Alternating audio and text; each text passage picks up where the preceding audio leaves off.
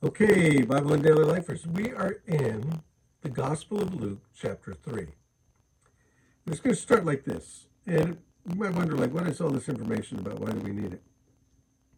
In the 15th year of the reign of Tiberius Caesar, when Pontius Pilate was governor of Judea, Herod was a tetrarch in Galilee, his brother Philip was a tetrarch, and Lysanias was a tetrarch in Abilene, during the high priesthood of Annas and Caiaphas, the word of the Lord came to John, who's John, John, the son of Zechariah in the wilderness. Well, there's six rulers there that Luke gives to us. And we said that Luke is a physician, he's really involved with the detail. And here he gives us exact details again so that we can know exactly when this is. Because it's when these six different rulers are leading at this particular time tells us when it's going on. And during this particular period of time, John, the son of Zechariah, appears in the wilderness. Well, who is this John? He's the John that we know as John the Baptist. And his birth and his life is prophesied in the scripture the way the way that he would be born. It's talked about in chapter 1 of Luke. And again, there were prophecies uh, angelic occurrences, angelic uh, occurrences coming to people, telling them what was going on. John's birth was supernatural. You see, prior to Jesus coming onto the scene, you had the Old Testament, and between the Old Testament and New Testament, is 400 years, what we call 400 silent years. And as Jesus is getting ready to come on the scene, there's angels, there's miracles, there's miraculous signs, there's all kinds of things going on. And it's during this time now where John has now grown, the the child who the angel had prophesied would be born, he's now grown and he's showing up in the wilderness and he's preaching. In verse 3, it says, He went into all of the country around the Jordan, preaching a baptism of repentance for forgiveness of sins. So he had a ministry to teach people and tell people to repent. Now, repent, that's a religious word. A lot of people don't like that word. They don't understand it. It feels kind of strong and harsh. What it means is to change your mind. It doesn't so much even mean to change your behavior, but to change your mind. Now, if you change your mind, your behavior changes. But, but we know that it's possible to change our behavior without changing our mind. Maybe we change our behavior because it's going to get us in trouble, but in our mind, we would just assume still be, be doing that.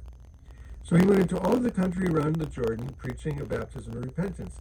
As it is written in the book of the, of the prophet Isaiah, going back and showing us um, where this comes from, Isaiah chapter 40, and it says of John the Baptist that he is the voice of one crying in the wilderness.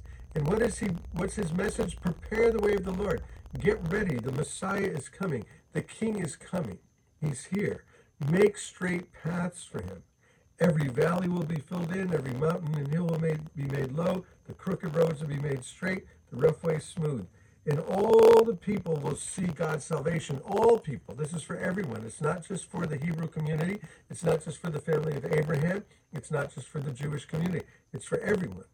So John, in verse 7, said to the crowds coming out to be baptized by him, You brood of vipers, who warned you to flee from the wrath to come? Produce fruit in keeping with your repentance, and don't begin to say to yourselves, We have Abraham as our father. For I tell you that out of these stones God can raise up children for Abraham.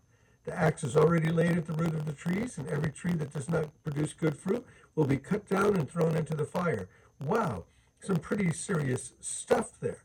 Uh, first of all, they come out to him to hear his message, and he calls them a bunch of snakes. you know, he must not have read some of these management books that are out now, and you know, tell you, you know, be nice to people, remember their name, and you know, say sweet things to them to try to win their friendship. Well, that's not John. Religious leaders are coming out. They said, you bunch of snakes. And you're coming out here and you're saying you're repenting, but it doesn't matter if you say you're repenting. If you're really changing your mind, your behavior is going to change. So we want to see some fruit. We want to see the reality of that, that you're not just saying this. Wow, John, pretty heavy message. And he tells them to not say that they have Abraham as their father, as though somehow that can save them. You see, Abraham was the patriarch of the nation, and they understood that they were God's chosen people. So they thought they could just say, well, you know, Abraham's our father. My grandfather was a Methodist minister. My My uncle was a congregational deacon. My uh, you know, brother-in-law is a pastor. Well, it doesn't matter. Any of those things, like growing up in the church, doesn't help you. You can't say that. Well, I grew up in the church. You know, my grandfather was. You know, my grand my grandmother used to pray all the time. Well, he said, forget about that stuff. You need to make this personal. It needs to belong to you. You can't just lay it at your parents. You can't just lay it on tradition. You can't just lay it on, you know, that I was baptized as an infant. You can't do it. Doesn't doesn't wash. No pun intended. The baptism doesn't wash. Verse 10, what should we do then? They said. The crowd said. And he said, anyone who has two, two shirts should share with one who has none. Anyone who has food should do the same. Even the tax collectors came to be baptized by him, and they said, Teacher, what should we do? And he said, Don't collect any more than you're required. Start doing the right thing. Some of the soldiers said, What should we do? And he said, Don't extort money out of people. Don't accuse people falsely. Be content with your pay. Wow. That's a big one. Maybe we all should learn that one. Be content with your pay. The people were waiting expectantly and were wondering in their hearts if John was the Messiah. They thought maybe he was the Messiah. That's why they're going out there. And John said, Listen, I baptize you with water, but one who is more powerful than I will come. The straps of his sandals I'm not worthy to untie. I'm not worthy to tie his shoes. I'm not worthy to wash his feet. He will baptize you with the Holy Spirit and with fire. His winnowing fork is in his hands to clear the threshing floor, to gather the wheat into his barn, but he'll burn up the chaff with unquenchable fire. And with many other words, John exhorted them and proclaimed the good news. Now, this wheat and this threshing floor, you know, we don't get this illustration maybe necessarily. But what they would do is they would take the wheat on the threshing floor and they would take a pitchfork and throw it up in the air, and all of the bad stuff would float away and the good stuff would fall into the ground. Jesus is separating the wheat from the chaff. He's separating the good stuff from the bad stuff. Well, John the Baptist in this case is doing it, separating it out. People are being separated. You know, religion isn't going to save them, is what John the Baptist said. Religion's not going to save you. You need a, you need the Savior. You need the Messiah. Verse 19.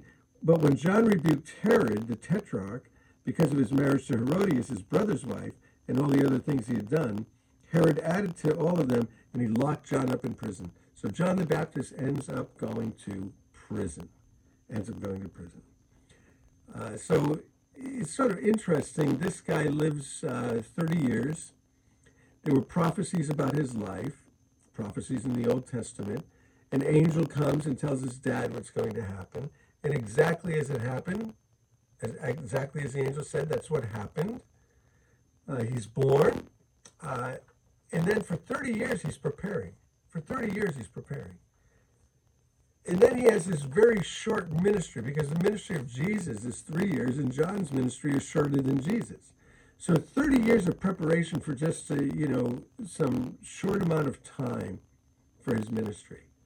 It's amazing how God will invest in us for even just a little bit of time, even for just a little bit of ministry, a little bit of what we can do on the planet you know what is it that god has called us to do? What is it what is our purpose? How are we going to align up with the will of god for our lives? What, what does he want us to be doing? It's a good thing to be seeking and looking for. So uh, verse 21 when all the people were being baptized jesus was baptized too. And as he was praying the heavens opened up and the holy spirit descended on him in bodily form like a dove. And a voice came from heaven that said you're my son whom I love, with you I'm well pleased. Now we say this is a physical representation of the Trinity God the Father, God the Son, God the Spirit, that the three are one. And what do you see? You see the Spirit in bodily form coming upon him. You see Jesus there in the water, and you see the Father's voice coming from heaven. The Father, Son, the Spirit, all in all in one place.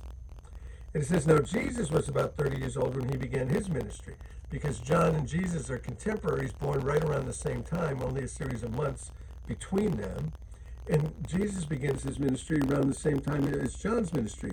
Again, Jesus is 30 years old. He has three years of ministry, three years of serving, three years of doing what he's doing, but 30 years of preparation. So don't be surprised that God is taking a long time to prepare us and to use our lives. And he was the son, so it was thought, of Joseph.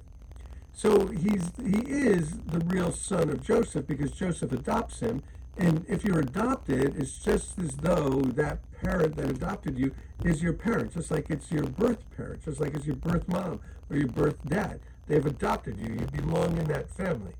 And it shows this genealogy here uh, because it was very important to them to have the genealogies because the Messiah was supposed to come from the family of David. And so here it shows Joseph's genealogy, even though Joseph is not the natural father of Jesus, he certainly is the legitimate father of Jesus.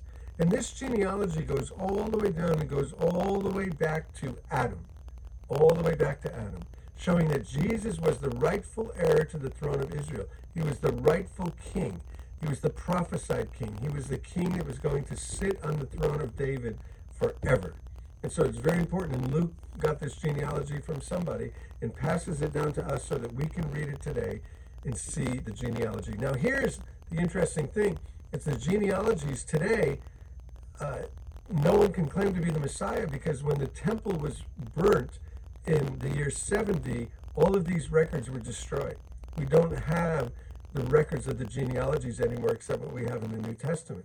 So nobody can claim that they are the descendant of David. Jesus is the Messiah. There can be no other. After the year 70, the door was closed. Nobody could ever claim that again. Jesus is the Messiah. He's the prophesied Messiah. He is the creator. He's the maker of heaven and earth. He is God in the flesh who has come to die for us on the cross, risen from the dead, is coming again, and will save anybody that asks him to save them. So, Bible in Daily Life, find us wherever you find us, BibleandDailyLife.com. Find us on Facebook, find us on YouTube, find us wherever you find podcasts, find us on Spotify. Sometimes it's hard, the algorithms change, so sometimes it's really easy to find us. Sometimes you have to scroll through, you know, sometimes 20, 30 titles uh, before you get to us. But you'll find us in all those places. So may the Lord bless you and keep you, make his face shine upon you. You are loved, you are loved, you are loved. May experience peace. Hey, love you guys.